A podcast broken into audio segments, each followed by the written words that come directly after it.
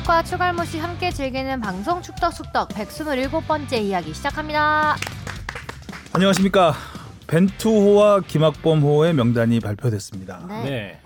그 김학범호의 주축 선수들이 많이 벤투의 품에 안기면서 그렇죠. 김학범 감독은 일본을 부러워하게 됐고요. 음. 아쉬움을 많이 토로하시더라고요. 어, 많이 아쉬웠던 것 같아요. 그렇죠. 음.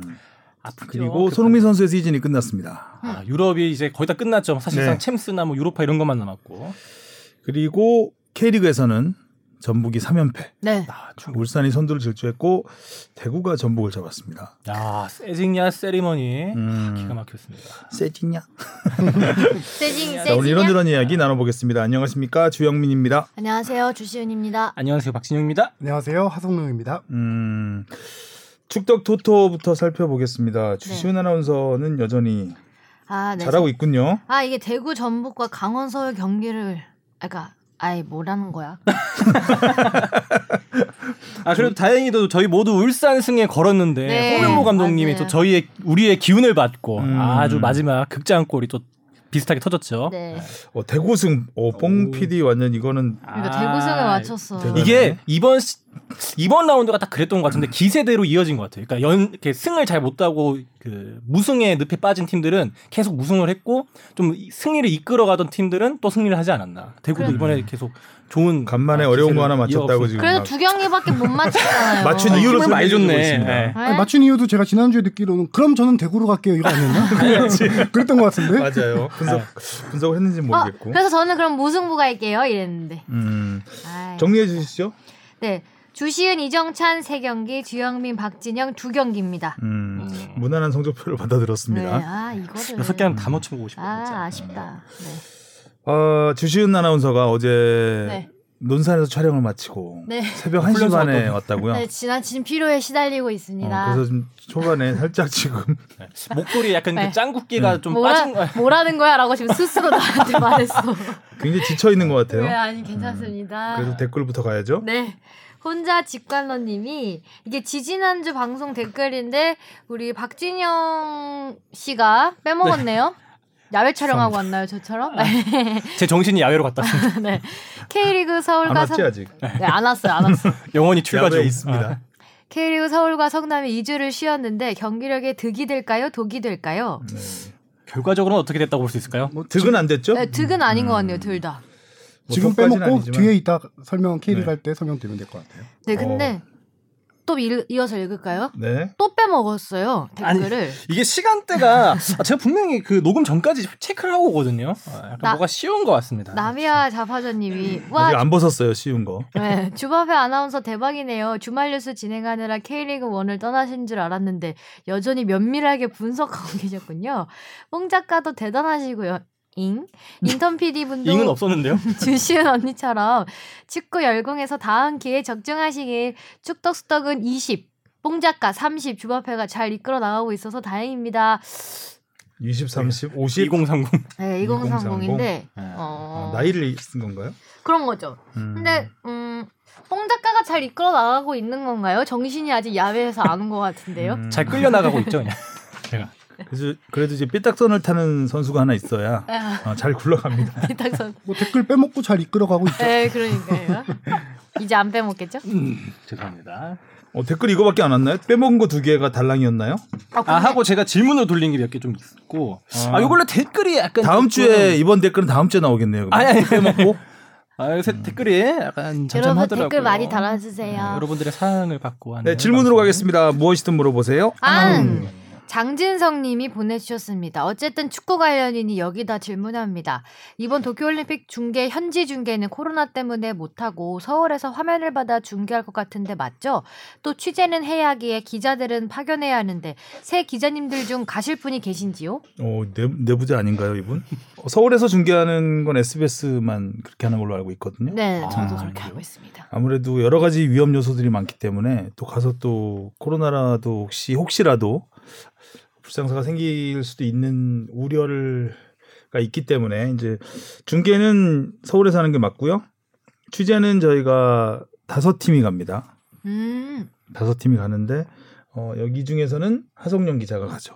성룡 선배 아. 어. 가세요? 그리고 이정찬 기자는 패럴림픽 음. 패럴림픽. 네. 장애인 스포츠 담당이기 때문에 어, 가서 백신을 맞았습니다. 네. 박은용 기자는. 아스트라제네카인가요? 지난주에 백신을 맞았죠. 어, 음. 괜찮. 1차 접종하신 거예요? 네, 1차 접종했는데 맞고 나서 당일날은 쌩쌩하더라고요. 근데 밤 그 가는 기자 4명이 같은 날 맞았는데 거의 같은 시간부터 열이 오르기 시작하고 어. 밤 한 11시 12시 정도부터 그 다음 날 다들 약간 몸살 기운에 하루 종일 하루 정도 시달렸죠. 음, 네 명이 다 그랬죠. 예, 다 그랬어요. 음. 그러니까 여- 그 백신을 맞고 열이 좀 오르더라도 네. 예, 자연스러운 현상으로 생각을 하시면 될 음. 것 같습니다. 자, 그다음 댓글이요. 아, 그다음 질문이요? 이거 네. 질문이었군요. 네. 어, 네. 정기원 해주시는 다비드리님이 보내주셨습니다. 지난 방송 로테이션 발언으로 인해 뽕 PD의 스트레스와 모발 모발을 유발한 점 유감을 표명하는 바입니다. 꼭꼭 감아라 머리카락 빠지나 하시길 바랍니다. 자, A 대표팀과 올림픽 대표팀 명단이 발표됐는데 아쉽기도 하면서 또 이야기할 거리가 많아 보이네요. 질문거리도 하나 가져왔습니다. 최근 울산과 수원 삼성의 스페셜 유니폼, 서드 유니폼에 대한 관심과 기사가 나오는 걸 봤습니다. 특히 오랜만에 수원의 골드 유니폼을 보니 옛날 생각이 나기도 하더라고요. 이런 스페셜 유니폼은 단순히 마케팅 차원에서만 제작을 하는 건지 궁금합니다. 또한 홈원정 유니폼은 단순히 피아 식별을 위해서 시작했을 것 같은데 그럼 서드 유니폼과 스페셜 유니폼의 원조와 초기 제작 이유는 무엇인지 궁금합니다. 아 그리고 손흥민 선수의 귀국 일정과 A매치 소집 이외에 한국에서 어떻게 지내는지도 취재하신 게 있나요? 지난번처럼 파주 NFC에서 자가격리한다는 기사를 봤는데 자세한 설명도 부탁드립니다. 일단 서드 유니폼 개념을 좀 설명 간단하게 드리면은 우리는 홈 유니폼, 원정 유니폼 이렇게 구분을 하잖아요. 네. 근데 그거를 공식적인 용어로는 제1 유니폼, 제2 유니폼이라고 해요. 음. 그래서 서드가 이제 제3 유니폼이라고 나오는 거고요. 해외 리그, 해외 구단 같은 경우는 제3 유니폼을 좀 마케팅용 이쁘게 컬러 뭐 분홍색도 하기도 하고 그런 식으로 해서 많이 만드는데 K리그 구단 같은 경우는 서드 유니폼을 만든 경우가 거의 없습니다. 음. 올 시즌 기준으로 K리그 1, 2 합쳐서 서드 유니폼을 공식적으로 연맹에다 등록한 데는 이 제가 말하는 건 어, 제1 유니폼, 제2 유니폼은 시즌 개막 전 30일 전에 등록을 해야 돼요. 아. 어. 시안 디자인 시안 어느 광고가 들어가고 이런 식으로 등록을 하는데 그때 서드 유니폼을 같이 등록한 거는 K리그 1, 2를 합쳐서 전남 한 팀이 유일하다. 아. 네. 서드 유니폼은 그렇게 이제 실제로 자주 경기에서 입을 유니폼을 서브 서드 유니폼으로 등록을 하는 거고요. 네. 여기서 약간 이제 질문 주신 거는 스페셜 유니폼이라고 하시잖아요. 이런 거 같은 경우는 어느 정좀 기념되는 날 음, 이벤트 유니폼을 이벤트성으로 일회용으로 좀 이렇게 만들어서 입는 것들인데 지난 라운드에서 어, 그 울산하고 말씀해 주셨다시피 수원이 그 스페셜 유니폼을 제작해서 만들었죠. 수원 같은 경우 설명드리면은 골드 유니폼 금색이었어요. 아, 저 예쁘던데? 옛날 생각나게 그쵸. 하는 막 맞고 이게- 있고 그런 시절. 어, 정확히 얘기하면은 이 스페셜 유니폼을 만든 이유는 요새 MTS 잘 나가잖아요. 수원. 아, 메타니들. 메타니 음. 연단. 골든 세대? 어, 그렇게 이어지는 건가요? 어, 아니요. 조금 좀 다른데 달라요? 뭐냐면은 MTS 스페셜 유니폼이라고 이름을 붙였어요. 이 오. 유니폼을. 음. 그 이유가 물 들어올 때 노졌네. 메탄 소년단이 이 메탄고 출신들이잖아요. 네. 2008년도에 메탄고가 창단을 합니다. 아. 그래서 2008년도 창단할 때 수원의 유니폼이 금색깔이었어요. 당시에. 아. 그래서 웬- 그걸 기념하고자라고 해서 금색 유니폼을 차- 그 색깔을 가져와서 유니폼을 만들었고 MTS라고 불리는 그 저기 정상빈, 김태환, 음. 강용묵 선수들 등번호에다가 MT 그 선수들만 MTS라고 새겼어요. 오, 어, 진짜 더 스페셜한 유니폼이에요 그러니까 선수한테도. 제가 말한 대로 잘 나갈 때 노젓는 그런 걸로 뭐 기념하기 위해서 이렇게 했던 네. 또 거고. 렌트로가 대세니까요. 막 광고도 약간 파브 이런 거 막 있으면 어울릴 것 같더라고요. 그렇죠. 아, 이- 근데 이게 진짜 인기가 어마어마했던 게 5월 19일 날 대구전에 이 한 경기를 위해서 스페셜 유니폼을 했던 건데 많이 팔렸나? 출시 일주일 만에 700장이 팔렸어요. 이게 오. 어느 정도라고 봐야 되면 1,300장을 제작했는데 700장이 팔린 거예요. 어. 일주일 만에. 손익분기점은 넘었을 근데 것 같은데. 시즌 유니폼 판매량이 2,000장이에요. 아. 2,000장인데 700장을 일주일 만에 판 거예요. 음. 만 삼, 잘 사십 퍼센트. 팔았네. 그렇죠. 근데 수원 같은 경우가 이런 저 스페셜 유니폼을 조금 자주 닮은. 해요. 음. 음. 자주 하는 게 제일 그 수원에서 예전에도 있었지만 가장 화제가 됐던 게 2015년에 구단 창단 20주년 기념 스페셜 유니폼을 출시를 했었습니다. 당시에는 이제 기사도 많이 나왔어요. 레트로 유니폼이라고 해서 음. 1995년 창단 첫 해 유니폼 디자인을 갖고 왔어요. 그때 음. 수원의 뭐 제가 이거 워낙 잘 아니까 이쪽 내용은요. 되게 제, 아, 수줍어하시면서. 제 당시 클럽 유니폼, 출신. 네, 예, 수습하시면서 제 당시 유니폼들이 말하시네요. 많이 있어서 아니 조용민 선배가 귀로 후비적거리기 시작하셔갖고 많이 들어서 아 많이 들었어. 그 95년 유니폼 디자인의 특징 중에 하나가 이 기, 깃. 목, 목에 어. 깃이 있었고요. 그 이뻐요. 그렇죠. 그다음에 용비늘이었어요 당시. 수원 유니폼 용비늘 그거를 그대로 갖고 와서 당시 인기가 얼마나 많았냐면은 당시에 1995년 창단 기념을 만들어서 1995벌을 만들었어요. 음. 이게 온라인 판매 5분 만에 매진됐어요. 한정판으로 이거 유니폼 테크 이런 거. 아, 어. 그래서 오프라인 아니에요? 판매 부분이 남았는데 음. 오프라인 판매를 오픈한다고 지- 그 이제 판매한다라고 하기 전날부터 밤새 줄 서서 팬들이 아. 샀죠. 아. 네. 리셀러도 아니에요. 아, 약간 요즘 트렌드가 좀 한정판 이런 거에 좀, 그렇죠. 네, 수원 사람들 많이 잘 만들어. 열광하는 분위기이기 때문에 네. 잘 어울리는 것 같네요. 그래서 그때부터 시즌별로 수원은 이렇게 하나씩 정도 하고 있는데 16년에는 수원 더비 유니폼을 만들었고요.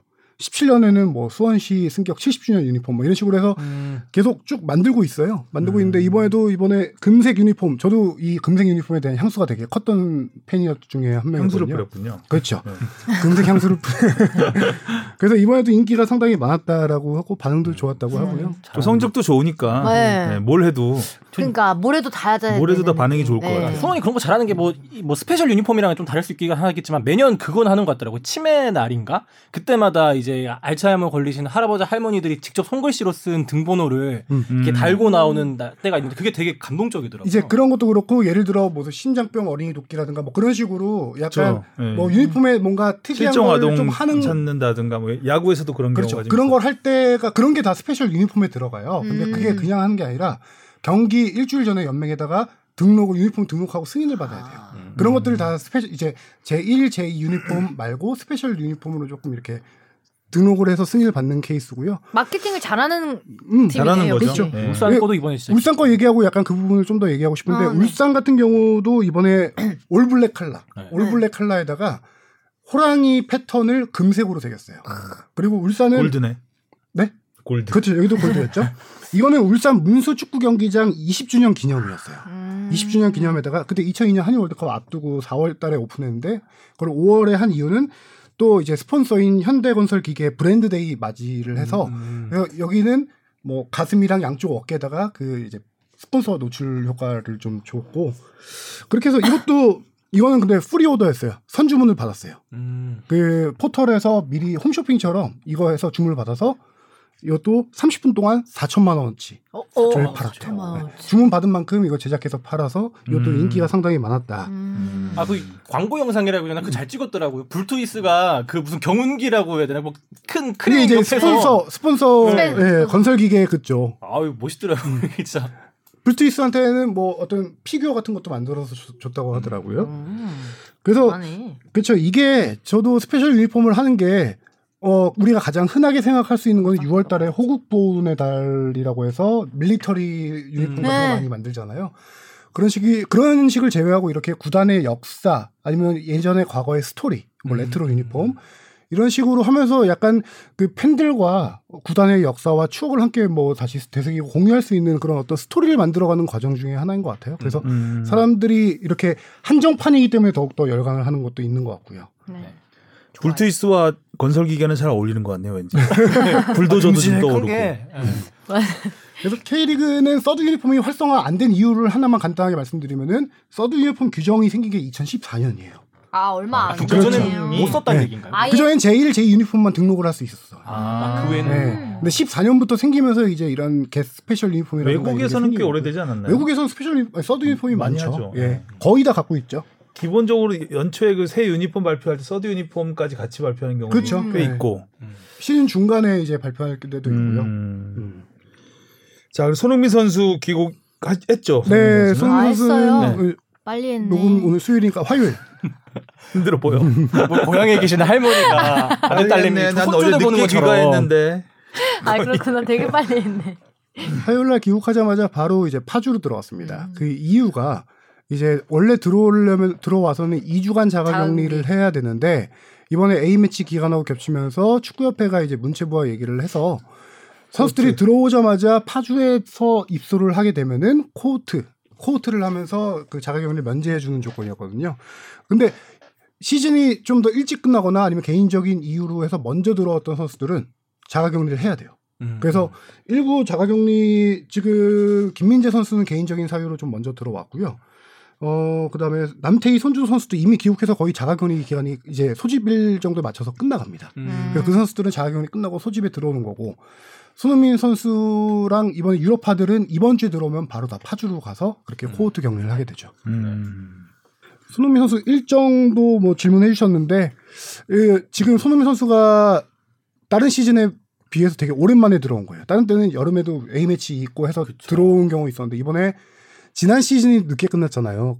코로나 때문에. 그렇죠. 그래서 지난 시즌에 8월 달에 출국을 시즌 준비하러 출국을 하고 지금 9개월 만에 처음 들어온 거예요. 음. 그래서 이번엔 거의 휴식 위주로 좀 서울하고 춘천 집이 서울하고 춘천에 있거든요. 그래서 왔다 갔다 하면서 가족과 좀 휴식 위주로 보내다가 7월 한 주 초는 아닐 것 같고 중순 정도에 이제 프리시즌 일정 이런 거에 맞춰서 좀 나갈 것 같습니다. 음. 자, 어, 짱에 해명 아닌 해명을 한 개 해야 될 것 같아서 여기 다비드리님이 앞에 로테이션 반으로 제가 스트레스를 받았다고 하는데 이제 그게 약간 사적인 일이라서 사실 통편집이 아, 된 건 같고 사실 이제 아무튼 다비드리님의 발언으로 아, 아, 제가 똥 절대 뭐 스트레스 빠진 받은 게 건 아니다. 아, 네. 받았잖아요. 시큰둥- 그때. 아, 받았잖아요. 아니, 다른 다른 일이었죠. 다른 일. 아, 음. 그런 걸로 사적인 합시다. 일이었어요. 사적인 일. 굳이 뭐 네. 해명할 필요 없는 아, 부분. 아니요, 저 댓글 달아주세요. 아, 댓글 달아주세요.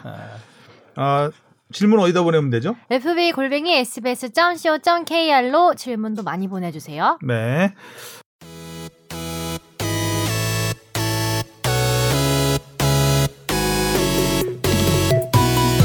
여러분은 지금 축덕 속덕을 듣고 계십니다. 잊지 말고 하트 꾹. 어, 메인 이슈로 가보겠습니다. 제목 제2의 이적 시장. 응? 물음표. 벤투호 대 김학범호 엔트리 전쟁. 뭐 전쟁이라고 할 것까지 있겠습니까? 벤투호의 완승으로 끝났는데. 아니, 뭐 이강인 내줬으니까요. 뭐. 음, 어떻게 평가를 할 수 있죠? 한번 뭐 대략적으로 개괄적으로 음, 다 평가한다면. 아까 앞서 소개했다시피 음. 두 감독 간에 보이지 않는 아니 뭐 보였죠 많이 보였죠 보이는 신경전이 많이 있었고 음. 결과적으로 두 감독을 중재하기 위해서 축구협회에서 나섰습니다.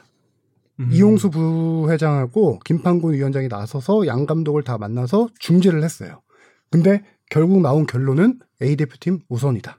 라는 결론이 나왔고 그래서 올림픽 대표팀의 주축 선수들 일부를 A 대표팀에 가게 됐고 거기서 이제 중재한 선수 한 명이 이강인 선수예요.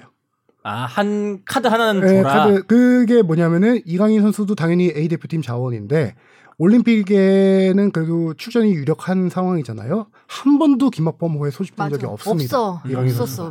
맞아요. 그래서 그것만큼은 이번에 한번 좀 소집하고 이렇게 평가전하면서 이 선수의 그 기량을 테스트 안 해보고 바로 뽑을 수는 없으니까. 음. 그래서 이 선수는 정말 좀 보고 싶다라는 의견이 강해서 이강인 선수는 이번에 올림픽 대표로 가는 걸로 정리가 됐죠. 그리고 이동준 선수도 그 네, 벤투 올림픽 대표- 벤, 투호에서 약간 욕심 낼 만했었는데 네. 그렇죠. 예, 김학범호에 남았죠. 지난번에가 언제였죠? 지난번에도 올림픽 대표 선수들이 엄청 일곱 명이 갔었잖아요. 네, 지난번 네, 네. 예. 선수들 때. 그때와 이번의 차이점이 뭐냐면은 그때는 K리거 중심이었어요. 음, 음. 유럽파들이 올 수 없는 아, 맞죠. 상황이었고 없었죠. 이번에는 유럽파들이 오면서 그렇게만큼 올림픽 대표팀 선수들이 많이 가질 갈 티오가 이제 없었던 거죠. 음. 그렇게도 좀 해석이 가능하고요. 제가 볼 때는 벤토 혹시 좀 어떻게 보셨어요 이번에 명단? 명단 대충 봤죠. 아 대충 보셨구나. 명단이고요. 네, 대충 보셨구나. 음, 약간 그런 느낌? 뭐라 그럴까? 송민규, 이동경, 원두재 핵심 네. 자원이잖아요. 이 핵심 자원들을 다 빼앗긴 어, 형국이 됐으니까 김학범 감독이 좀 많이 아쉬웠고 좀 뭔가 현실 현타라고 해야 되나요? 그렇죠. 예. 그런 일본과 비교하면 어쩔 수 없는 어 어쩔 수 없는 이 현실에 좀 많이 허탈했을 것 같은 느낌이 들었고 이강인 선수를 이제 김학범호에 보낸 거는 그렇게 허탈하는 와중에 이강인이라도 어, 작은 선물 음. 하나 준 게 아닐까 약간 위로 차원이 아닐까라는 생각을 했었습니다. 협회가 A 대표팀 우선이라고 좀 나름 중간에서 이게 결론을 내린 이유 중에 하나는 그래도 7월달 소집 기간이 있지 않냐. 약간 이런 음. 핑계도 있었고요. 아무래도 이제 아직 월드컵 시간이 저희가 이제 있다. 여유가 있진 않잖아요 현재. 음. 월드컵 2차 예선이 사실 그 전에는 2차 예선을 걱정한 적이 없었던 것 같은데 이번에는 음. 좀 상황이 다르기 때문에 그렇죠. 아, 축구협회 입장에서도 월드컵 예선이 일단 네, 먼저, 먼저 따라고. 생각할 수밖에 없었던 네. 것 같습니다. 그리고 외국- 실전이니까요. 그렇죠. 아무래도 음. 여성. 이게 예를 들어 A 대표팀 감독이 한국 같이 올림픽 대표팀과 같은 한국인이었으면 어느 정도 익스큐즈가 되고 서로 얘기가 됐을 거예요. 근데 이게 김학범 감독도 그 얘기를 했죠. 문화 차이인 것 같다. 음. 올림픽을 받아들이는 입장에 대한 문화 차이인 것 같다. 뭐 그럴 수도 있고 음, 네, 반면에 이제 일본 같은 경우는 우리하고 좀 입장이 다르잖아요. 그렇죠. 일본은 그 월드컵 예선에서도 크게 앞서 있는 상황이고 네. 2차에서는 거의 뭐 통과한다고 보는 상황이고 어, 올림픽을 또 개최하는 입장이기 때문에 좀 더 신경을 쓰지 않았을까. 아마 우리가 그 입장이라도 그 문화 차이를 떠나서 음. 그 당연히 뭐 그렇게 하지 않았을까라는 생각은 왜- 듭니다. 문화 차이를 간단하게만 좀 설명 드리고 넘어가야 될 것 같은데 우리나라나 일본 같은 경우 올림픽을 되게 이제 중시하잖아요. 네. 어 근데 이제 포르투갈 출신 벤투 감독이나 유럽 문화는 아무리 어린 선수더라도 A 대표팀이 한번 발탁되면은 이 선수는 올림픽 팀 자원으로 아예 보질 않습니다. 아. 선수를 잘 뽑지 않아요. 올림픽에 대한 중요성도 많이 떨어지는 데다가 이 선수는 A, A 대표팀 자원이라고 생각하기 때문에 거기 선수 선발원에서 마- 아예 배제를 하고 시작을 해요. 아, 약간 그 벤투 머릿속에 벤투 감독 머릿속에 그런 게 있는 거죠. 그 이강인은 그래도 근데 뭐 감독의 그런 문화 차이보다는 우리나라의 문화가 더 중요한, 중요한 거기 때문에 축구협회에서 중재를 할 때 당연히 우리 우리 시각으로 봤겠죠. 벤투 시각으로 보진 음. 않았을 그렇죠. 것 같기 네. 때문에 김학범 감독이 이제 서운해서 문화 차이라는 말을 쓴 것 같은데 음. 어, 글쎄요, 뭐 문화 차이도 없진 않았겠지만 그것뿐만은 아닌 것 같다. 근데 저도 좀 잘 더- 꾸린 것 같아. 너무 서운해하지 마시라.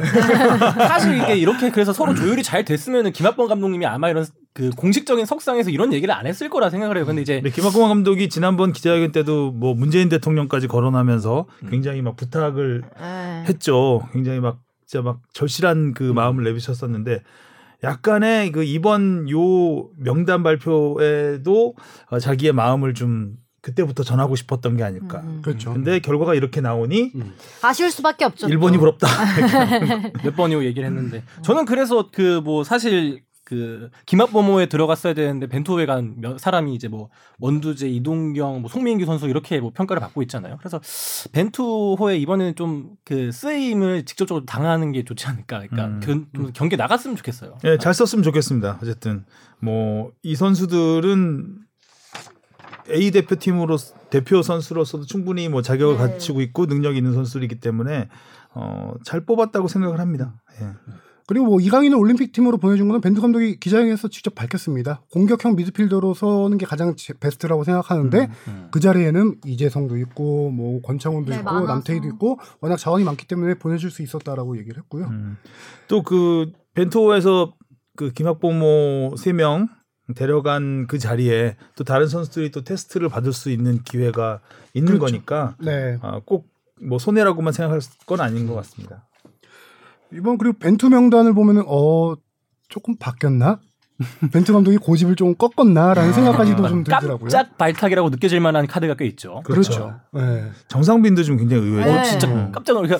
어, 이렇게 바로 쑥. 아, 그러니까 이제 정상빈 선수가 다르게 보이기 시작해. 원래는 예전에 막 좀 귀엽고 막 상빈이 막 이렇게 불러야 될 것 같은데 이제는 어 정상빈 선수, 음. 아 국가대표 이렇게 좀 보이는 시각이 달라진 것 같아요. 어. 예, 벤투 감독 우리 축구 잘 모르는 사람들도 다 알잖아요. 항상 뽑히는 사람만 뽑혀서 뽑히는, 네. 명단 봐도 큰 기대가 안 됐던 네. 건데 이번에는 깜짝 발탁이 무려 한 세 명 정도 있었죠. 네.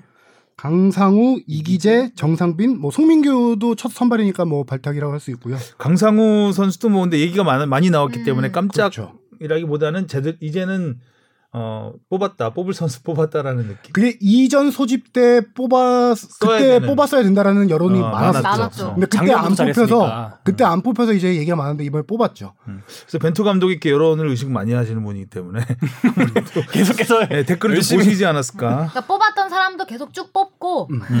근데 이제 그 와중에 간간히 또. 그래서 음. 제가 이제 벤투가 고집을 꺾었나라고 보는 부분은 이런 정상빈 선수와 이기재 선수 뽑은 것보다 저는 핵심 포인트로 보는 게 강상우거든요. 음. 왜냐면 정상빈도 당연히 이례적이고 이기재는 좀 얘기가 많이 나왔어요. 워낙 왼발 킥도 좋고 음. 최근에 너무 활동도 좋았죠. 좋고 너무 아, 좋으니까. 음, 근데 벤투 감독의 특징이 왼쪽 측면 수비수는 왼발잡이어야 돼요. 오른쪽 측면 수비수는 오른발잡이어야 돼요. 그런 고집을 되게 많이 부리는 감독인데 음. 이번에 강상우는 왼쪽 측면 수비수에서 캐리가 뛰고 뛰고 있는데 이번에 뽑았다는 거예요. 음. 그래서 저는 어, 어, 오른발잡인데. 오른발잡인데 음. 그래서 이런 변화의 움직임이 좀 보이나라고 했, 는데 기자회견을 들어보니까 조금 약간 하프 반 하프? 정도 음. 뭐냐면은 지금 원래 측면 수비 배- 대표팀에서 측면 수비수 뽑을 때 왼쪽 두 명, 오른쪽 두 명, 네 명을 뽑습니다. 네. 근데 이번 명단이 여섯 명이에요. 음. 왼쪽 세명 오른쪽 세명을 뽑았어요. 음. 그 이유가 지금 홍철하고 김문환 선수의 부상 후유증이 얼마나 될까 약간 무- 으름- 물음표가 달려 있어요. 음. 홍철 선수는 4월 중순에 전북전에서 부상당한 이후로 지금 거의 한 달 반, 한 달 넘게 경기에 못 뛰고 있고요. 지난주에야 훈련에 복귀했어요. 팀 훈련에. 음. 그 대표팀 와서 정상적으로 컨디션을 보일 수 있을지 그거를 좀 확인을 해야 되는 상황이고 김문환 선수 같은 경우도 부상이 있다가 5월 달이 돼서야 지금 미국 LAFC에서 세 경기를 교체로 다 뛰었어요. 아직도 풀로 이 선수가 경기를 뛸 수 있을지 어떤 체력에 대한 의문점이 있는 거예요. 음. 그래서 훈련 테스트를 해보고 이 나머지 선수들을 쓸지 말지를 결정하겠다는 건데 핵심적인 멘트를 하나 했죠. 이제 강성호 선수는 오른쪽에서 쓸 수 있는 선수다라는 얘기를 했었죠. 그러니까 기자회견에서. 저도 뭐 여기서 한술 더 뜨면은 그렇죠. 강상우 선수가 지금 수비수로 분류가 안 되고 미드필더로 미드필더로 분류돼 있어요. 그래서 아 이거 왼발 아 이거 왼쪽 수비수로 강상우가 나올까라는 생각은 확실히 예, 의아한 게 좀 있네요. 그래서 그 말에서 뉘앙스에 쓰는 게 어, 안쓴 거야. 음. 쓰더라도 오른쪽에 쓸 수도 있겠구나라는 생각이 또 들더라고요. 아니면 뭐, 왼쪽 미드필더로 아 근데 소- 손흥민 선수가 있으니까 좀 그렇죠. 아무튼, 네. 예. 그리고 이- 우리가 정상민 선수야 워낙 축덕에서 얘기 소개도 많이 했고 했으니까 이번에는 새로 뽑힌 이기재 선수에 대해서 좀 얘기를 많이 해보고 싶어가지고요. 네. 이 선수가 어떤 선수인지 좀 조사해 왔는데 어렸을 때 워낙 그 유명했어요. 청소년 대표 때 유망주였어요. 유명인 게 아니라 유망주. 2011년 콜롬비아 20세 이하 월드컵에 출전했습니다. 음. 당시 전 경기 풀타임을 뛰면서 팀을 16강으로 이끌었던 선수인데요. 어, 이후 2012년에 그 어린 나이에 J리그 진출합니다. 어. 음. 예. 그래서 스피드, 킥력 이런 게 다 강점인 선수인데 그 측면 수비뿐만 아니라 미드필드까지도 보는 선수였어요. 음. 그러다가 2012년 J리그 진출한 이후에 2013년 분데스리가 진출을 시도합니다. 계속 해외 진출을 아, 못 그렇죠. 했었구나. 그래서 이딴 테스트를 봤어요. 유럽 도전하기 위해서 음. 뭐 어이- 거기서 오퍼가 온 건 아니고 음. 이딴 테스트를 받았다가 실패해서 2014년에 이제 호주 리그 진출했다가 16년에 K리그 울산으로 돌아옵니다. 음. 그래서 울산에서 뛰다가 이 선수가 지금 그 요새 축구 보는 사람들은 이 선수를 거의 몰라요. 음. 몰랐던 이유가 해외에서 이렇게 많이 뛰었고 음. 울산으로 복귀한 이후에 이제 18년도에 군대를 가야 되는데 이 선수가 상무 이때 지원하다 탈락을 합니다. 약간 몸에 좀 이상이 있어서 탈락을 해서 이 선수가 K3 리그 김포시민축구단에서 군복무를 합니다. 음. 그리고 2020년에 이제 수원으로 원소팀 수원으로 복귀를 하는데 그 당시만 해도 거기는 홍철 선수가 있었죠. 아 왼쪽 풀백 아. 자리. 왼쪽 강하죠. 그러네. 네. 그래서 이 선수가 홍철 선수와 주전 경쟁에서 약간 밀리면서 경기는 뛰긴 뛰었지만 밀리면서 많이 이름을 알리지 못하다가 홍철이 따잔 울산. 울산을 울산으로 이적을 가네. 하죠. 그 자리를 이제 메우기 시작하면서 지난 시즌 음. 여름 이후부터 이 선수가 길, 어, 이름을 알리기 시작했고 올 시즌에 이제 잠재력이 폭발했다라고 좀 봐야 되는 거죠. 아. 존버는 승리한다. 와 다 진짜 통하는 말인가 봐. 운때가 맞아야 돼. 네. 운이 또 운도 중요하죠. 음. 어, 이 선수가 지금 수비 순대 네골 넣었어요 K리그에서. 그 중에 두 골이 프리킥 골입니다. 어, 프리킥. 저 킥이 진짜 너무 날카로운 게 요새 그냥 수원 하이라이트 보면은 특히 그 왼쪽에서 날라오는 코너킥 같은 게 다 하이라이트에 포함이 돼요. 그만큼 이게 위력적인 킥을 하다 보니까 다 이제 뭐 헨리 선수라든지 민상기 선수라든지 다 받아줄 수가 있어서 와 진짜 날카롭더라 왼발이. 수원에 염기훈 선수 그렇죠. 음. 의 뒤를 잇는 왼발의 달인. 저 거의 왼발 잘 쓰는 선수가 많았잖아요. 뭐 음. 김민우 선수도 그렇고 뭐 홍철 선수 음. 뭐 갔으니까 뭐 그렇긴 한데 워낙 이제 왼발 DNA가 좀 장착이 돼 있지 않나. 음. 수원 삼성. 네. 저, 저 김민우 선수를 제치고 지금 왼발 전담 키커 한다는 거는 그만큼 킥이 좋다는 건 이미 다 인정받은 거고요. 그리고 김영권 선수는 일본에서 거의 못 뛰었죠. 네. 올 시즌 한 경기도 못 뛰고 예. 있어요. 그래서 사람들이 역시 뽑은 음. 선수 뽑는다. 뽑는다 뽑는다 뽑는데 진짜 그럼 뽑았는데 또 경기에 쓸지가 약간 음. 경기력이 별로 안 좋으실 것 같은데. 그 김용건 선수가 그 당시에 3월 달에 소속팀에 코로나 확진자가 많아서 3월 통째로 한 달을 경기를 못 하고 날렸어요. 음. 그리고 A매치 와서 부상을 당했죠. 아, 막- 아 그때요. 예. A매치 와서 부상을 당하고 가서 경기도 지금 그래서 그 후유증으로 아직 J리그 경기 한 경기도 못 뛰었는데 또 대표팀 발탁돼서 일본 언론에서 이제 네. 의아해 하고 있는 제가 거죠. 알기로 아예 명단에도 포함이 못 된 걸로 알고 있었어요. 예. 네. 경기로. 예. 뭐 아예 그 명단에도 포함이 안 돼 있었죠. J리그 홍철 소속팀. 선수는 몸 괜찮아요? 그 지난 아까 말씀드렸다시피 전북전에서 허벅지 햄스트링 부상을 당했어요. 4월 네. 20 4월 21일 정도 될 거예요. 21일인가? 그 이후로 어 지난주에 훈련 제가 듣기로는 지난주에 팀 훈련을 시작했고요. 그래서 이제 아직 경기를 안 뛴 지 지금 한 달 넘었으니까 음. 와서 파주에 와서 테스트를 해보겠다는 거죠. 네. 저는 그래서 이번에 어. 테스트는 둘째치고 경기력이라는 거는 음. 그 어느 정도 좀 경기를 뛴 감각이 딱 어느 정도 안정적인 상태를 유지해야 경기에서 좋은 모습을 보여줄 수 있는데 그렇죠. 테스트에서 뭐 괜찮다고 해서 만약에 이 중요한 경기 경기에 바로 또 뛰게 음. 할까요? 아, 네. 벤투 하겠죠. 감독님은 또 벤투. 그럴 수도 있을 것 같네요. 근데 이번에 네. 특징이 짧은 기간 9일 동안 세경기를 해야 돼요. 응. 선수는 많을수록 좋은 거거든요. 그 엔트리는 23명인가요? 넘- 넘는 거 2차 예선? 스물- 아, 이번에는 28명을 뽑았는데 음, 경기 엔트리. 경기 아, 엔트리. 경기 엔트리 18명이죠. 아, 18명이에요. 아, 벤치에 앉을 수 있는 것까지 해서 18명. 아, 18명? 그러면 23명인가? 그러면 매 경기 엔트리를 바꿀 수 있는 거죠. 그러겠죠. 예. 음, 미리 등록해 놓고 음. 하는 게 아니라 예, 예. 이건 뭐 아, 좀- 대회가 네. 아니니까. 틀리면 제가 사과드리겠는데요. 아, 그건 알아, 안 18명은 올림픽 아닌가요? 올림픽이 18명. 근데 이게 아니, 엔트리 엔트리는 음. 개념이랑 이제 엔트리랑 이제 벤치에 앉아서 할 수 있는 추천 명단은 좀 다르니까요.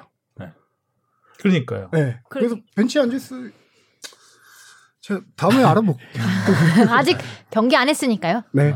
저는 그래서 사실 어 2차 예선이고 상대들이 강팀이라고 보기가 힘들잖아요. 그래서 절대 실점은 주지 않아야 된다. 괜히 또 실점하면 뭐 침대 축구로 이어질 수도 있고 어려움을 당면할 수 있, 기 때문에. 근데 이번에 좀 중앙 수비가 여러 아까 전에 뭐 김영권 선수 포함해서 음, 좀 불안한 불안한 부분이 좀 면이 많은 것 많죠. 같아요. 사실 박지수 선수도 계속 뭐 불운이 좀 이어지고 있기도 하고 또 수비수로 뽑힌 원두재 선수가 사실 수비형 미드필더에 가깝잖아요. 그래서 아 이 실점을 잘 안 할 수 있을지 아, 그 부분 좀 사실 걱정이 되긴 합니다. 그럼 음, 약간 여기가 좀 그렇죠. 음. 골키퍼 4명 뽑은 이유는 있어요?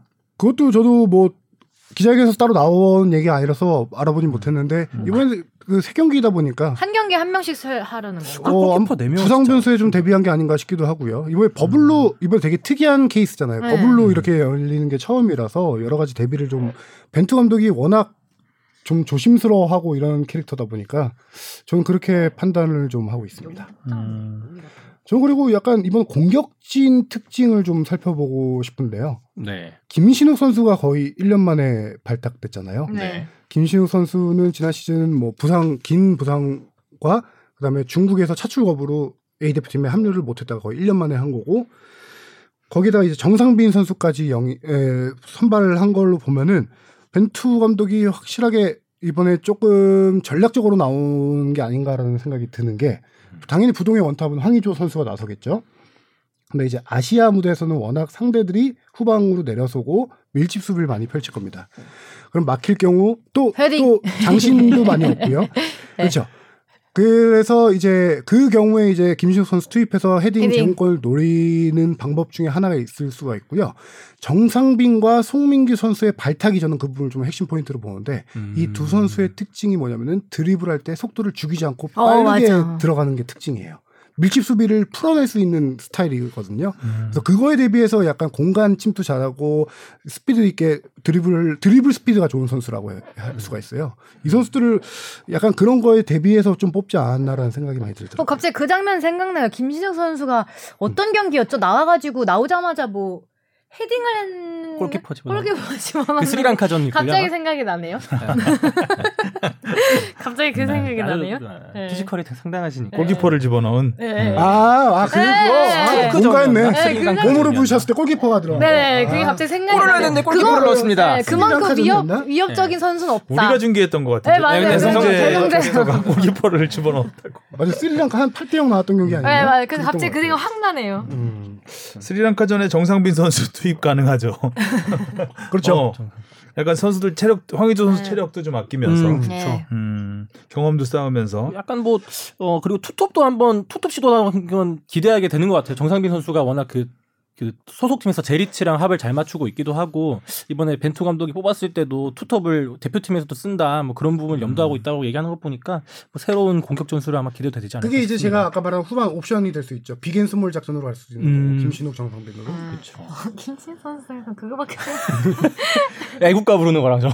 자, 네. 벤투호는 투르크메니스탄과 6월 5일, 스리랑카와 6월 9일 어, 관중 받아요? 어, 그러게요. 관중 제한적으로 받겠죠. 네, 어, 안 받은 이유가 없긴 네. 하겠다. 받는 받는 걸로 지금 뭐 알고 있습니다. K리그도 받고 있으니까 네, 좋겠다. 아 맞아요 맞아요 최소 10% 예매한다 하더라고요. 이상은 받지 않을까. 음.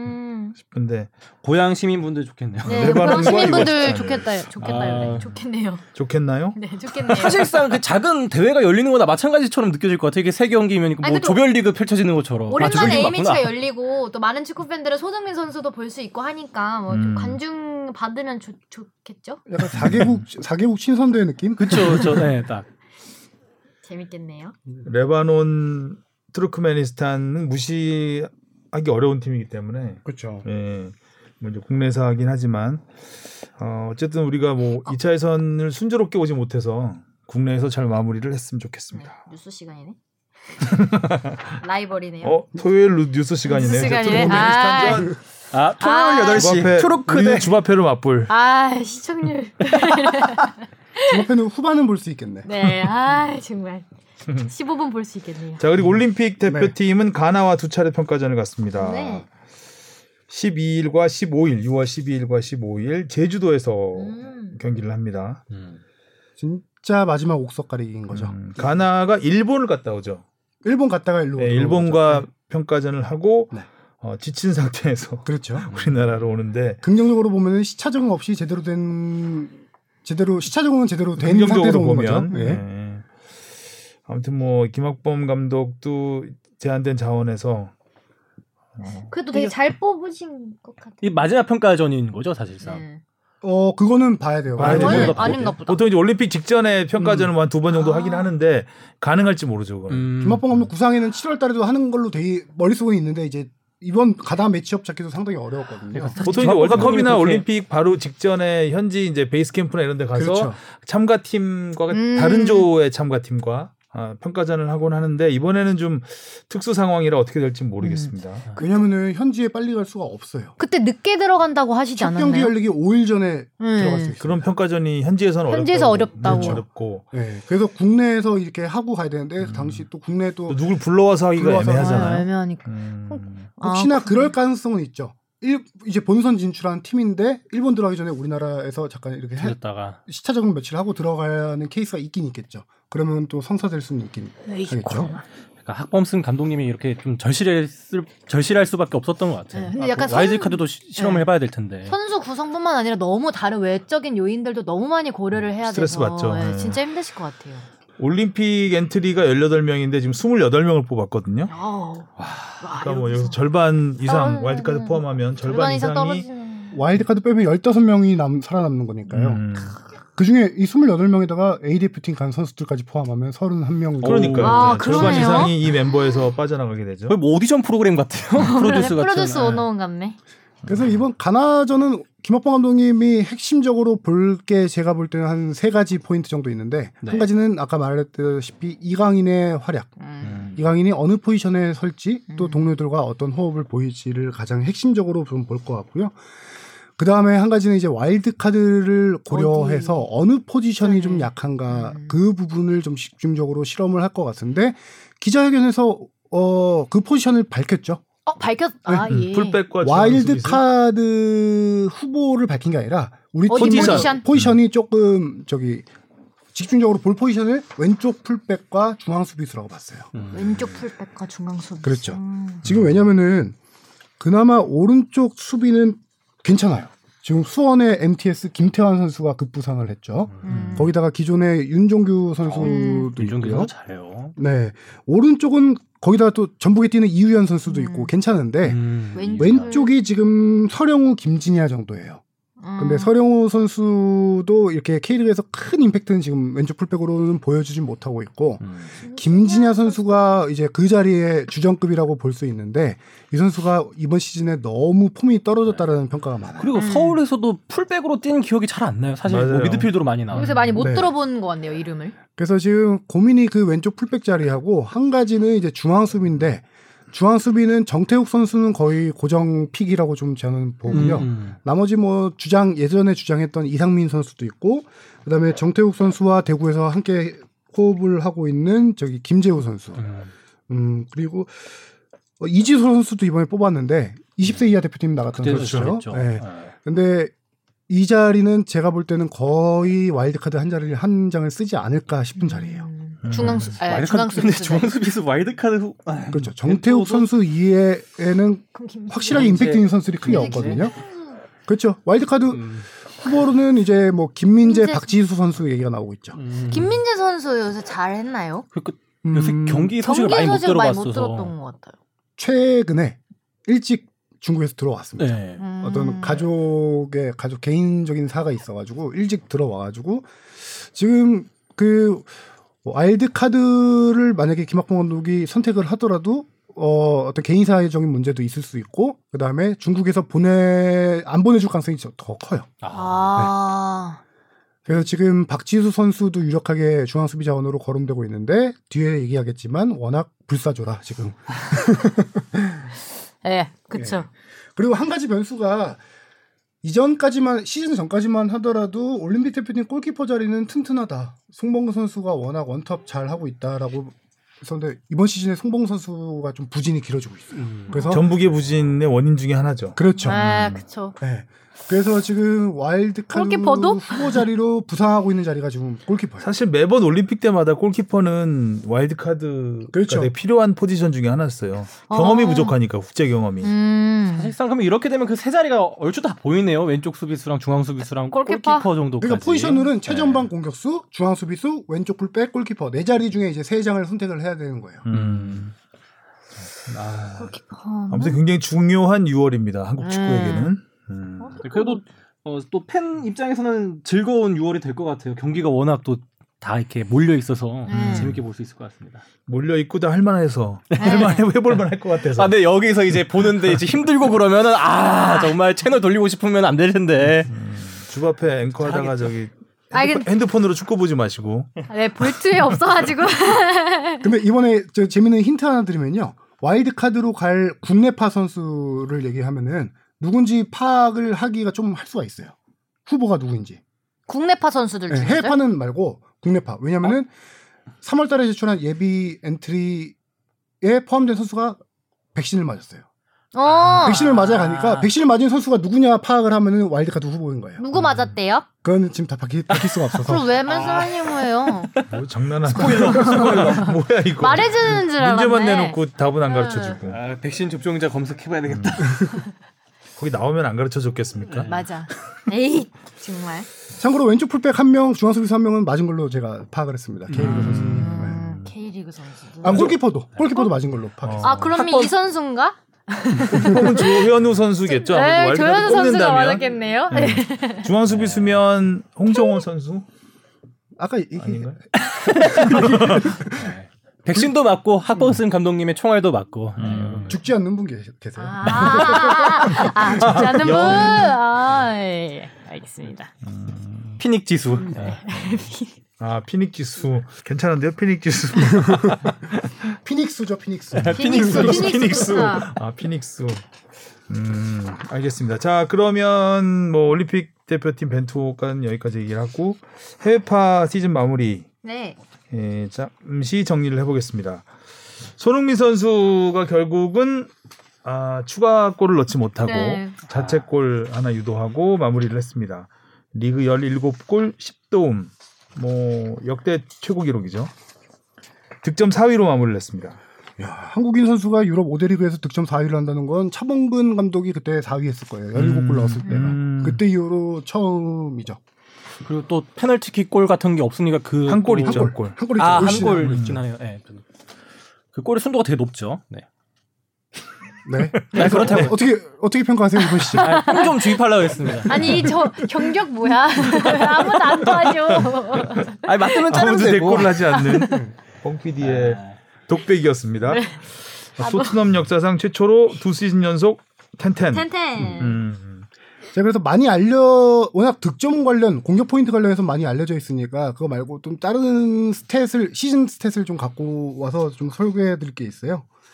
일단은 토트넘 이적 후 최다 경기 출전의 최다 출전 시간입니다. 어우. 아, 리그 이번 기준. 시즌. 진짜 많이 많이 뛰지. 뛰었구나. 음. 웬만해서 선발 뛰었으니까. 맞아요. 많이 뛰었어요. 리그 기준으로 올 시즌 37경기 뛰었는데 17, 18 시즌에 리그 37경기 뛰었던 거랑 같아요. 근데 17, 18 시즌에는 2,315분 경기당 평균으로 치면 62.5분을 뛰었어요. 음. 우리 그 당시 기억할지 모르겠어요. 왜 자꾸 그- 빼냐. 포체티노 감독 교체 팀이라고 불릴 정도로 손흥민 선수 항상 그 정해진 한 62, 3분 정도에 뺐던 어, 양아들은 라멜라. 왜 이렇게 별명을 잘 붙이지 교체 팀이? 어. 아 교체 팀노 처음 들어보세요? 어. 웃기네. 근데 올 시즌에 경기 수는 똑같았는데 3,127분 음. 평 경기당 평균 아, 84.5분을 와, 뛰었어요. 다뛴다뛴 거네. 그렇죠. 지난 시즌에 83.7분 뛰었는데 더 뛰었고 음. 지금 손흥민 선수가 프로 데뷔 이후 리그 경기에서 한 시즌에 3,000분 이상 뛴 게 처음이에요. 네. 음. 음. 그 정도로 많이 뛰었다는 거. 그만큼 뭐 워낙 이제 후반에 교체 안 될 정도로 그 정도로 활약이 좋았고 입지가 좋았다는 얘기겠죠. 근데 우리가 다들 예상할 수 있을 것 같은데 올 시즌에 슈팅 수가 진짜 많이 줄었어요. 많이 아 들었죠. 맞아요, 맞아요. 그게 스탯으로도 좀 나오는 게 일단은 한 가지만 2015, 16 첫 시즌에 손흥민 선수는 주전이 아니었어요. 그 시즌 스탯을 좀 제외하면은 처음으로 슈팅 경기당 슈팅 수가 두 개 이하로 내려갔습니다. 아, 두 처음. 개도 안 됐구나. 어? 두 개도- 시즌 리그 평균이 음. 음. 제일 많을 때가 지난 시즌이었어요. 지난 시즌이 경기당 2.7개를 때렸거든요. 네, 근데 올 시즌은 1.8개. 어, 음. 거의 절반 줄었네. 음. 약간 뭐- 무리뉴의 약간 수비적인 전술의 영향이 크겠죠. 음. 음. 그 다음에 뭐 처음으로 두 개 이하로 내려왔는데 반대로 키패스가 늘어났습니다. 음. 키패스가 처음으로 경기당 두 개 이상을 기록했습니다. 음. 이번 시즌. 이것도 거의 1.1, 1.34 뭐 이렇게 왔었거든요. 근데 이번 시즌 처음으로 두 개를 경기당 평균 두 개의 키패스를 했다는 거. 음. 그 케인의 골을 많이 도왔죠. 케인의 골도 많이 돕고 이번에 도움도 최다잖아요. 그런 식으로 약간 손흥민 선수가 골도 많이 아까 슈팅 수로 얘기하면 슈팅은 적은데 골을 많이 넣어서 결정력이 좋은 선수로 거듭났고 거의 다 도움도 최다로 기록하고 키패스도 이렇게 많이 하면서 도움도 많이 하는 약간 전천 선수로 거듭났다라는 게 이 음. 통계로도 딱 볼 수 있을 것 같고요. 크로스도 시즌 역대 최다. 당연히 음. 뭐 도움 역할을 좀 많이 했으니까 경기당 0.7개. 음. 크로스가 이게 거의 다 0.123. 그 전에가 최대가 0.3이었는데 두 배 이상 늘었다는 거. 많이 늘었네요. 저는 뭐 이번 시즌 뭐 이런 스탯도 있지만 손흥민 선수 뭐 또 좋아진 거 생각하면 항상 매 시즌 발전된 모습을 보여줬거든요. 그러니까 뭐제 처음에 볼 퍼스트 터치 안 좋다 그러면 퍼스트 터치 좋아지고 뭐 위치 선정 안 좋다 안 좋다면은 위치 선정도 좋아지고 있는데 이번 시즌에 제가 눈여겨봤던 거는 킥이 그러니까 킥 중에서도 그 세트 피스 상황에서 코너킥도 되게 예리해진 것 같아요. 전에는 특히 뭐 에릭센 같은 코너킥을 전담- 전담한 게 거의 처음 아니에요? 이번 코너킥은 시즌이? 거의 에릭센 처음인 것 나가고 같아요. 나서. 네, 네, 에릭센 나가고 에릭센- 나서부터는 했죠. 그러니까 킥을 포함한 패스가 다 좋아졌죠. 음. 그러니까 도움도 많이 하게 되고 맞아요. 그러니까 골에만 전념하던 이제 작년이 지난해가 좀 그랬다면 올 시즌은 좀 공격 전체적인 스탯에서 다 좋아지지 않았을까. 음, 음. 그러니까 슈팅을 이렇게 조금 때리고 가장 많은 골을 넣었고 또 도움도 가장 많이 도움도 했고. 많이 하고. 뭐 오히려 내려놓으니까 골도 많이 넣은 음, 그런 거 그래서 같아요. 좀 더 어, 축구를 더 잘하게 된 도사로 네, 조금 음. 거듭나는 더, 거죠. 어, 축구 능력치가 더 업된 한 해가 아닌 한 어, 완전체 시즌이니까. 선수로 좀 예, 거듭났다라고 맞습니다. 볼 수 있을 것 같아요. 그게 아마 이제 벤투호에서도 많은 영향을 끼친 것 같아요. 벤투호에서 이제 황의조의 도우미 역할을 좀 많이 했잖아요. 음. 그렇죠. 그, 러니까 아시안 게임 이후로 예, 그래서 좀 더 그 골을 넣는 공격수 역할뿐만 아니라 좀 더 도와주는- 경기를 네. 음. 운영하는 게임 메이커의 그 눈도 벤투호에 들어오면서 더 동료들을 활용하는 음. 그 능력이 더 좋아지지 않았나. 아시안 게임 이후로 약간 도움하는 재미를 들렸다라는 평가도 많이 있어요. 그런 음. 예, 맞아요. 예, 대표팀이 황의조- 오면은 앞에서만 혼자서 한다고 골이 넣, 골을 넣을 수는 없잖아요. 없어요. 예. 그러니까 자기만 앞서 나가기보다는 한 발짝 물러나서 다른 동료들과 함께 잘 활용해서 동료들을 활용해서 하는 플레이 맞아. 그런 것들이 좋아진 것 같아요. 그다음에 그래서 해리 케인이라는 뭐 환상의 짝꿍을 만났고, 음. 그다음에 또 다른 또 스탯 하나 갖고 왔는데요. 리그 시즌 평점. 우리가 음. 평점 워낙 많이 네, 하잖아요. 많이 음. 매기죠. 아, 근데 시즌 평점이 7.27로 역대 최고로 높습니다. 아, 7점이 굉장히 높네요. 어, 음, 네. 평, 7이- 7이 평균이 네. 근데 뭐 골을 넣지 않는 경기에서도 평점이 좋았 넣었- 좋은 경기가 많았으니까. 그렇죠. 네. 그래서 7.27을 유럽 5대 리그 전체로 제가 봤더니 전체 43이에요. 오. 유럽 5대 리그 전체에서 어. 와. 시즌 평균이 그 그럼 1위는 1등은 몇? 메시 아 정말 그냥 뭐할 축구의 말이 달인. 없다. 예. 음. 8.52. 와. 와 신이네 신이야. 음. 또 누구? 2위. 아 그럼 한 10위는요? 나성윤 기자가 열심히 그 전선수 다 뒤졌잖아요. 뭐 아, 있을까? 여기까지만 하죠. 그러니까. 이미 레반도프스키. 오. 오 맞았어. 아 맞췄다 한 건 했다. 레반- 8점 8.07. 아. 3위. 3위까지만 맞추고. 레반도프스키는 아니, 골을 골수- 워낙 많이 넣으니까 골 넣으면 일단 어. 그렇죠. 평점 높을 건데 골을 너무 많이 넣었어요. 음. 3위만 맞추고 갈까요? 아 맞출 수 있을 것 같아요. 잠깐만요. 3위. 해리케인? 오, 7.79. 맞아요? 네, 오, 진짜요? 네. 아니 네. 해리케인이야 뭐, 3등을 데리고 이렇게 아니, 득점왕과 도움왕을 했는데 뭐 득점이 낮을 수가 없죠. 이게 대상이 높네. 전체 1,560명이 대상이에요. 최소 19경기 이상 뛴 선수들의 평점만. 음. 왜냐면 19경기가 이제 리그 전체 38경기 절반을 뛰어야 이 정도 평점이 좀 스탯이 나오는 거라서 19경기 절반을 소화한 선수가 1,560명인데 그중에 손흥민이 43위 와, 이렇게 된 높다. 거고요. 황의조 선수는 6.61로 859위, 음. 이강인은 6.61로 870위, 어, 은근히 높네요 이강인 선수가 네. 많이 못 정우영- 뛰었는데 정우영이 6.39로 1,341위. 음. 많이 찾았네요. 그만하죠. 마지막 하나만. 1분 안에 끝낼게요. 황희찬? 이거는, 이거는 되게 되게 임, 의미 있는 의미 있는 거라서. 네. 의미 있는 그래가지고 저는 의미 있는 거면 가르쳐 주지 말아야지. 당황했잖아요. 이 스탯 찾다가 욕심나서 한 가지 더 찾은 네. 건데 음. 유럽 5대 리그 전체에서 손흥민 선수가 0.003%에 포함되어 있습니다. 뭐지? 0.003%? 아니요. 아니요. 0.0. 아, 그 분야가 있다고. 네, 분야가 있습니다. 슈팅 대비 골수. 아니요. 이거 이거 그- 바로 말씀드릴게요. 시간 없으니까. 리그 올 시즌 유럽 5대 리그에서 텐텐을 한 선수가 0.0003%. 아 그래요? 아. 어. 이게 텐텐이 되게 어려워요. 어렵죠. 아까 음. 초반에 선배가 얘기했지만 두 시즌 연속 텐텐 텐텐. 리그 텐텐하게 최초, 토트넘에서 손흥민 선수 최초잖아요. 음. 올 시즌 유럽 5대 리그에서 텐텐을 한 선수가 9명뿐이에요. 아. 그래서 이거는 또 유럽 누군지 물어보려고 그러지 뭐 이런 거 하지 마요. 손흥민, 케인, 브루노, 루카쿠, 미키트리안, 노렌테, 아스파스, 밀러, 데파이 이렇게인데 아. 어 대파이 잘. 이거는 유럽 5대 리그 전체 한 경기라도 출전한 선수면 2,824명이에요. 2,824명 중에 9명. 아, 통계 통계 0.003%. 집착하는 알겠습니다. 네. 통계왕. 통계 통마. 아, 이제 그리고- 그리고 알아서 하시고 자, 황의조 선수도 의미 있는 시즌을 보냈습니다. 12골. 아, 박주영의 최다골. 그러니까 네. 프랑스 리그 최다골 기록하고 타이를 이뤘죠. 어, 뭐한 단계 올라선 한 해였다고 볼 수 있습니다. 일단 뭐 팀의 주포로 확실하게 자리를 매김했는데 보르도가 계속 있나요? 계속 뭐 어떻게 인수할 됐나요? 인수할 구단 또 아, 기억 구단 구도 나오고 구도 그러니까. 나던데. 4월 달에 대주주가 지원을 철회했어요. 킹스트리트라는 대주주가 있는데 음. 거기서 지원을 철회하면서 구단이 이제 파산 위기가 겪게 된 거죠.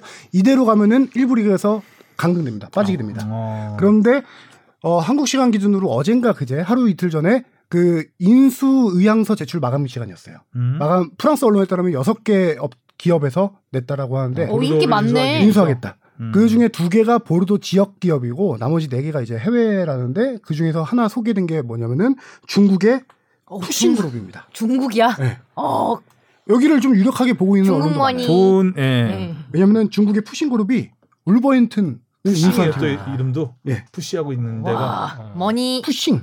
그러니까 푸싱하고 있는 데가 푸싱. 아 푸싱. 아 그렇죠, 네. 그렇죠. 푸시 푸시 베이베. 음. 어. 잘못 들었네요.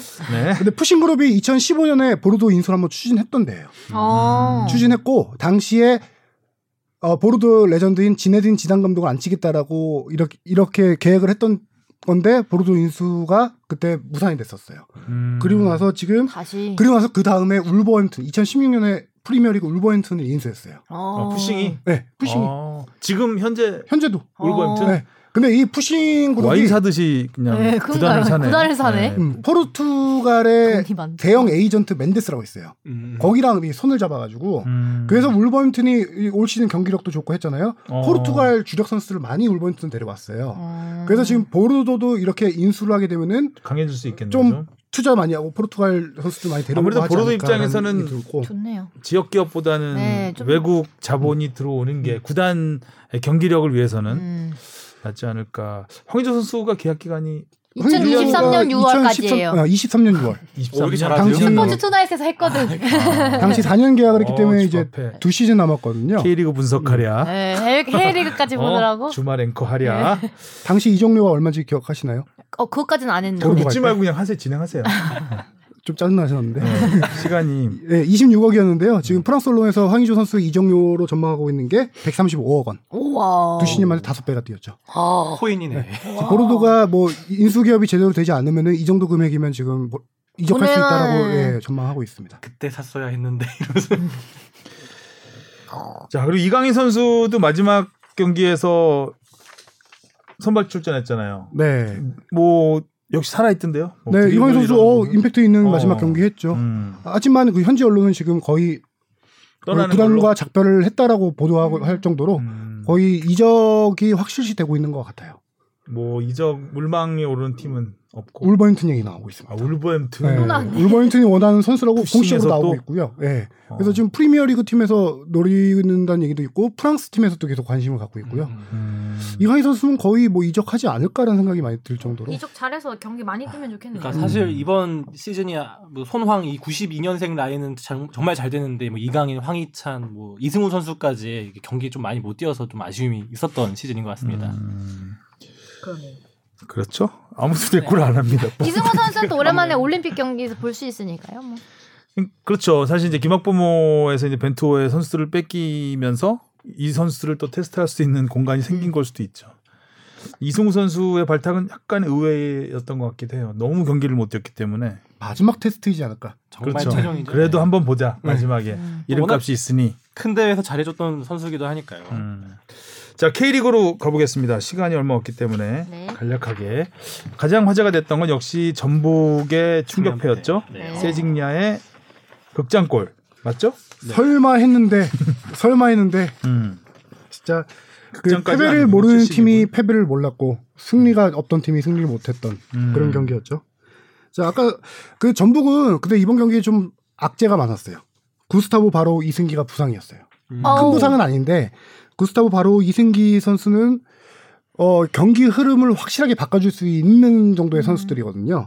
이 선수들이 없고 대구의 역습을 월- 워낙 대구 역습이 강하니까 막겠다는 생각으로 김상식 감독이 3백을 했는데 그게 패착이었죠. 음.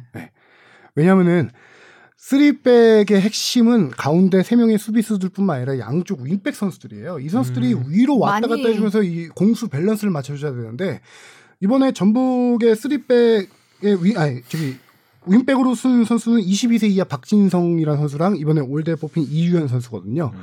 반면에 대구는 확실한 카드가 있죠. 같은 3백이어도 오른쪽에 정승원이라는 음. 선수가 있죠.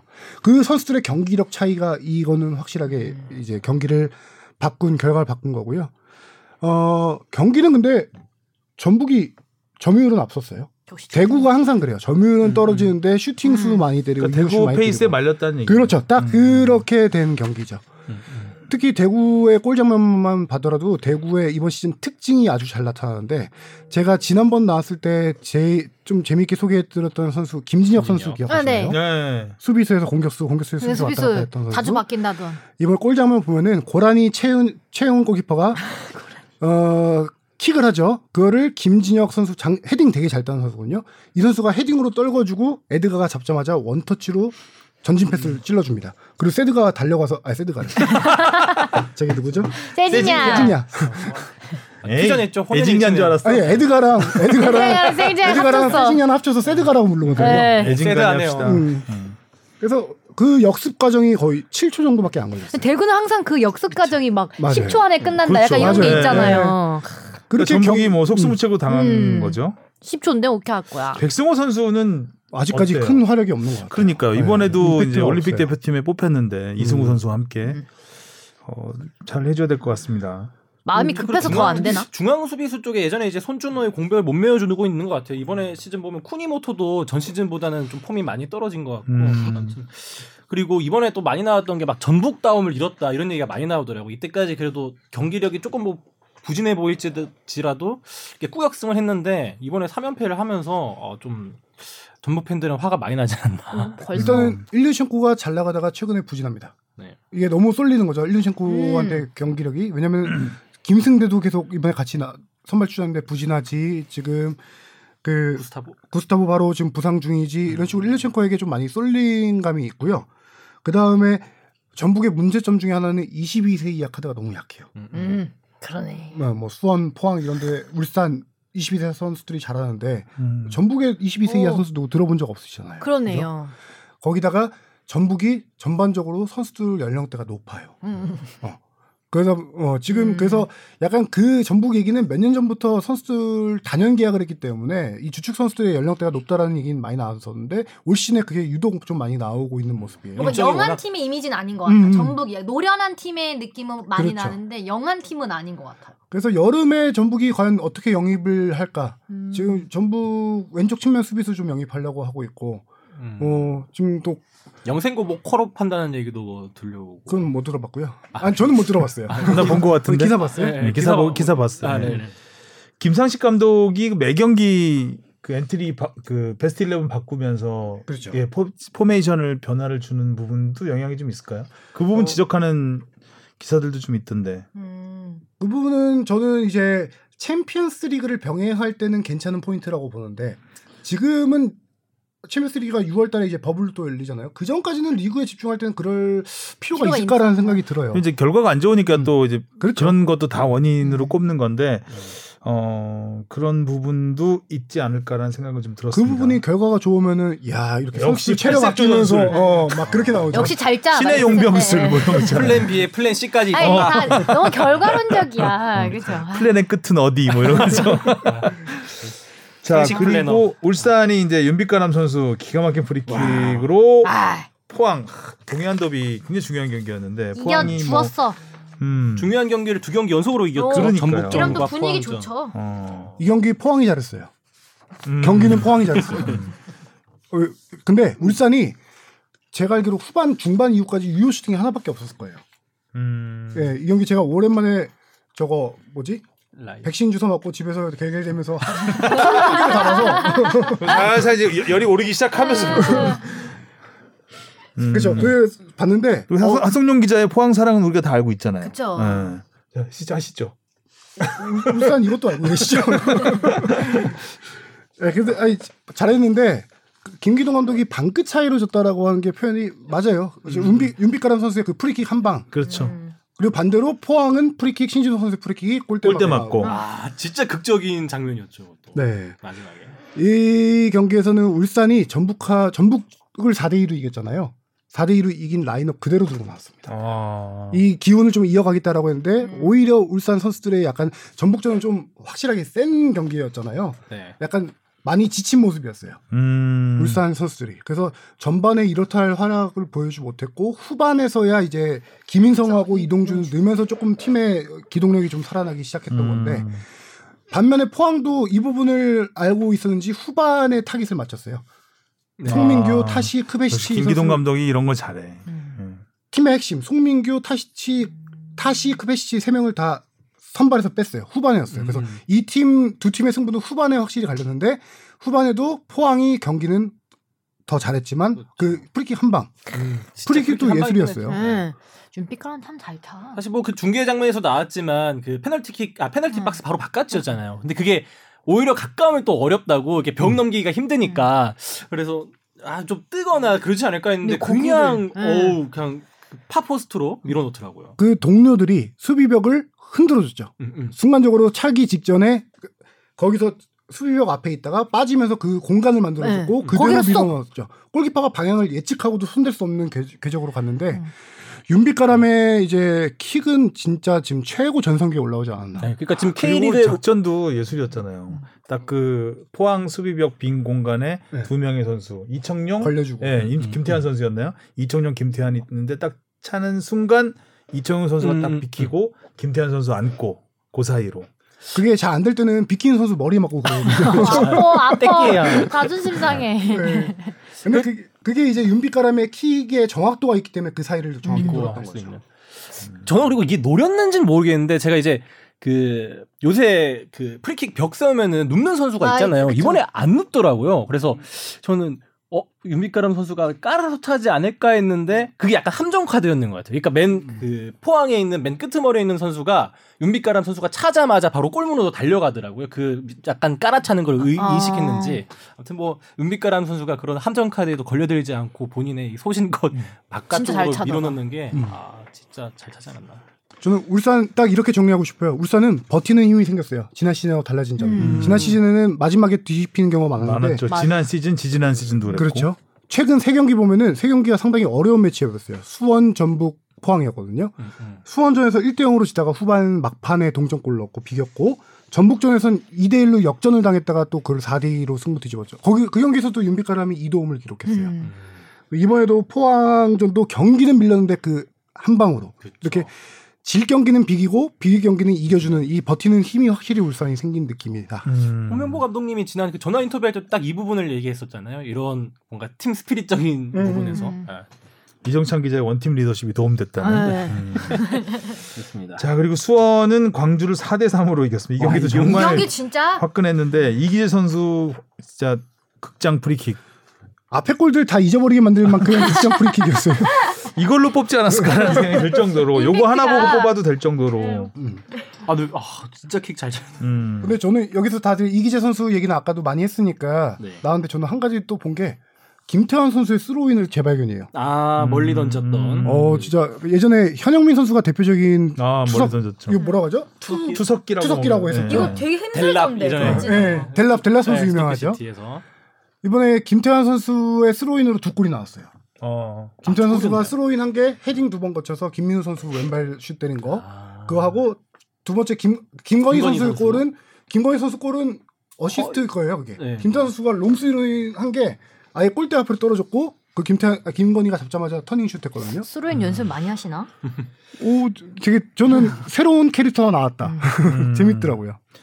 그리고 하성룡 기자가 꼭 얘기하고 싶다고 했던 수원 FC 경기 인천과 2대 1로 비겼는데 여기도 재밌었죠. 박지수 음. 선수 뭐 반칙도 있었고 저는 뭐 그 특히 무릴로 피닉스. 아, 라스 피닉스 피닉스가 드디어 또 다시 도착을. 과연 살아날까요 이 퇴장? 안 살아나겠죠. 못 살아나겠죠. 김천으로 가는 이거는 피닉스. 거의 핸드볼이 너무나 명확해서 음, 명확하죠. 왜냐면 몸에 붙어 있지 않고 떨어져 있었거든요. 음. 아니 뭐 너무- 근데 왜 그러지? 뭐가 씌었나 봐요. 여기. 자, 그럼 피닉스 얘기부터 보면 경기 전에 또 이벤트를 합니다. 행운 속은 천일염 이거요? 소금을 액땜한다고 팬들에게 액땜한다고. 액땜한다고 팬들에게 행운 소금 400 400명의 팬들에게 돌립니다. 아, 선물할 게 근데 아니라 이 선물을 경기에서- 받았어야 예. 됐네. 이 여기서 또 대적이야. 본인 몸에 뿌렸어야 돼. 이렇게. 경고 누적으로 마지막에 핸드볼 내주고 페널티킥 내주고 퇴장. 말만 안 할게요. 18경기 8경고 퇴장 3회 페널티킥 4회 1자책골 53개 2부활. 끝. 이런 아. 근데 이런 기록을 갖는 선수도 요것도 한번 찾아봐야죠. 기록 이런 피닉스가 적이 유일한 거 있을까? 아니에요? 지금 경고는 압도적인 1위입니다. K리그. 음. 아. 2위가 5개예요. 공동 2위 그룹이. 와. 근데 이게 해프닝으로 생각을 해야 될지 이게 경기력으로 생각을 해야 아, 될지. 근데 음. 너무 이게 반복되니까 이 정도 되면은 처음에 좀 웃어 넘길 수가 있었는데 네. 이쯤까지 그 걱정이 많이 되기도 근데 시작한 것 핸드볼도 같아요. 어. 유독 많이 몇 번 그렇죠 몇 그쵸. 번. 물론 이제 그 번복된 경우 번복이 네. 아니라 50 50, 50 50으로 이라고 판정된 한 경우도 거지만. 있었지만 굉장히 많이 연루가 되는 걸 보면 이쯤 되면 이건 능력이죠. 그리고 퇴장으로 한 경기 못 뛰잖아요. 그게 이번 주말 A매치 휴식기 전 마지막 경기죠. 그리고 군대 갑니다. 아, 나 군대 간다. A매치 마치고 6월 21일 날 바로 입대해요. 그래서 수원 FC는 이 마지막 경기를 핸드볼 음. 퇴장으로 끝낸. 어 근데 음. 글쎄요. 이 스트레스 노래- 받겠어요. 이게 뭐 선수가 이- 이게 의도한 건 아니겠지만 아, 당연하죠. 그렇죠. 네. 어쨌든 이런 것들 자꾸 이미지가 이제 이렇게 어느 그쵸. 정도 지금 생겼잖아요. 그러니까요. 대표팀에 가서 좋은 모습을 좀 보여주셨으면 좋겠는데 음. 그, 그러네요. 안에 박지수라는 지수가 생길 것 같은 느낌이네요. 올림픽에서도. 어, 네. 네. 수원 FC의 근데 요새 핵심은 라스예요. 그렇죠. 음. 음, 우리가 리포트도 하긴 했는데 라스가 최근 4경기 연속골을 비롯해 7경기에서 6골의 도움 2개를 기록했고요. 와. 5월 달에 최고로 폼이 좋은 K리그 선수예요. 음. 이번 경기에서도 한 골 한 도움을 했었죠. 그렇죠. 한 골은 도움했고 페널티킥 1실축이 있었고요. 아, 페널티킥 골대 맞는 깡 하면서. 5월 달에 다들 주민규 선수를 많이 기억할 텐데 아, 폼이 예. 네. 좋은 선수로 5월 달에 주민규 선수는 4골 넣었습니다. 음. 아. 라스는 5골을 넣었습니다. 음. 지금 라스가 지금 K리그에서 가장 폼이 좋고 제가 지지난주에 나왔을 때 방출 위기 겪었다라고도 얘기를 했잖아요. 네. 워낙 안 좋아서. 근데 최근에 좋아진 이유를 제가 인터뷰하면서 들어보니까 12월 달에 무릎 수술을 했어요. 음. 그래서 시즌 초반이랑 뭐 한 4월 달까지만 해도 그 무릎 때문에 제대로 100% 뛰질 못했던 거예요, 본인이. 음. 그러다가 이제 무릎 통증이 없어지고 몸이 올라오기 시작하면서 5월 달부터 골잔치를 이제 벌이기 시작한 거고. 음. 라스 그 전북대 이름이 뭐였다 그랬죠? 빈 벨트비크. 벨트비크. 아, 벨트비크. 라스 네. 벨트비크였죠. 음, 어 라스. 그리고 무릴로 선수랑 호흡이 워낙 좋은 게 전북에 있을 때부터 워낙 친했고 지금 수원 FC에서 룸메이트예요. 음. 음. 워낙 둘이서 같이 시간을 많이 보내고 호흡이 그래도 잘 맞는데요. 아, 이거 이번에도 그래서 그 라스 선수가 골 넣고 세리머니 할 때 둘이 네, 막 악수 악수하는 세리머니. 세리머니. 있잖아요. 아주 뭐 죽이 아, 네. 잘 맞지 않나. 음. 그리고 라스 선수 세레머니의 이 시그니처는 요새 이거 스파이더맨. 아들 그게 아들이 지금 같이 있다가 가서 네덜란드에 있어요. 그래서 아. 매일매일 영상 통화를 하는데 아들이 스파이더맨을 꽂혀 엄청 있구나. 좋아해서 스파이더맨 세레머니를 요청을 했대요. 아. 그래서 이걸 요새 하고 있는데 아들한테 리액션 반응이 오는 게 너무 연기 못한다고 아. 아들한테 있구나. 혼난다고. 응. 아, 이 라스 아들하고. 선수 몸에 문신이 거의 건밀처럼 그쵸. 얽혀 있잖아요. 그렇죠. 네. 나중에 날아갈 수 있어요. 음. 문신 이렇게. 그걸 좀 써야 될 것 같은데. 음. 몸에 어. 두 마리의 호랑이가 있다고 해요. 아. 아들과 딸이 있어서 그 지금 그 호랑이를 점점 완성 두 번째 호랑이를 완성해 가고 있는 단계. 어. 한 마리는 아들 거, 한 마리 아직 딸 다, 거 뭐 이런 그러니까 식으로. 그게 계속 시간을 들여서 네, 문신을 계속 이어가고 있는 아, 거예요. 그래요? 어, 되게 크게 있나 봐요. 어 등에 되게 큰 호랑이가 하나 있어요. 어, 무서워. 어, 나중에 처지는데 처진 호랑이. 음, 처진 호랑이 될 것 같은데 아 안타깝네요. 어, 그렇구나. 잘 근데 지워 아들, 딸을 지워지는 걸로 새겼어야 될 것 같은데. 아들 딸 생각해서 음. 멋있는 아빠네. 자 K리그 이야기는 여기까지 하면 되겠죠? 네. 네. 자, 그리고 축덕을 이제 A매치 휴식기 전에 마지막으로 집 앞- 토토. 네, 토토로 가겠습니다. 아, 네, 그러네 마지막이네요. 인천 전북은 SBS 중계입니다, 여러분. 아, 그렇습니다. 아, 네. 맞습니다. 오랜만에 중계 누가 해요? 배성재, 최용수 감독님 그리고 장전 해설위원님. 네. 아 배성재 아나운서요? 너무 선배 이름만 배성재 프리랜서. 네 프리랜서 합니다. 자, 인천 전북. 전북 연패 깨야죠. 저 무승부. 전북 전북. 잠복. 제주 울산. 저 울산. 울산. 아 근데 제주도 네. 잘하겠는데. 무승부. 제주 한번 걸어봅니다. 아, 무슨 말까? 주민규에게 한 표. 성남대 수원 FC. 전 수원 FC. 저도 수원 FC. 근데 네, 성남이 또 수비. 저 성남. 성남 오. 뮬리치. 라스가 이제 약간 좀 쉴 때 됐습니다. 네. 자, 서울대 수원입니다. 슈퍼매치죠. 슈퍼매치네요. 제가 수원. 갑니다. 서울 이깁니다. 수원. 그럼 수원입니다. 객관적으로는 아, 제가 수원이죠. 가서요? 네. 수원, 수원. 네. 자, 대구대 강원입니다. 대구. 대구. 저 이번에 무승부 없이 가겠습니다. 저 여기 무승부입니다. 어, 요새 주바페 초기 좋은 것 같아서 따라가고 있어요. 어, 다 강원 틀리겠는데? 집 앞에 아, 다른 길을 가겠어. 자, 마지막 포항대 광주입니다. 무승부. 포항입니다. 포항. 저도 포항이. 어, 저 무승부 하나도 안 걸었어요. 처음이에요. 아, 슈퍼매치. 자, 오늘도 즐거운 주덕수덕 네. 아, 여기까지 하겠습니다. 자, 다음 주에 만납시다. 안녕. 안녕. 아. 수고하셨습니다. 고맙습니다.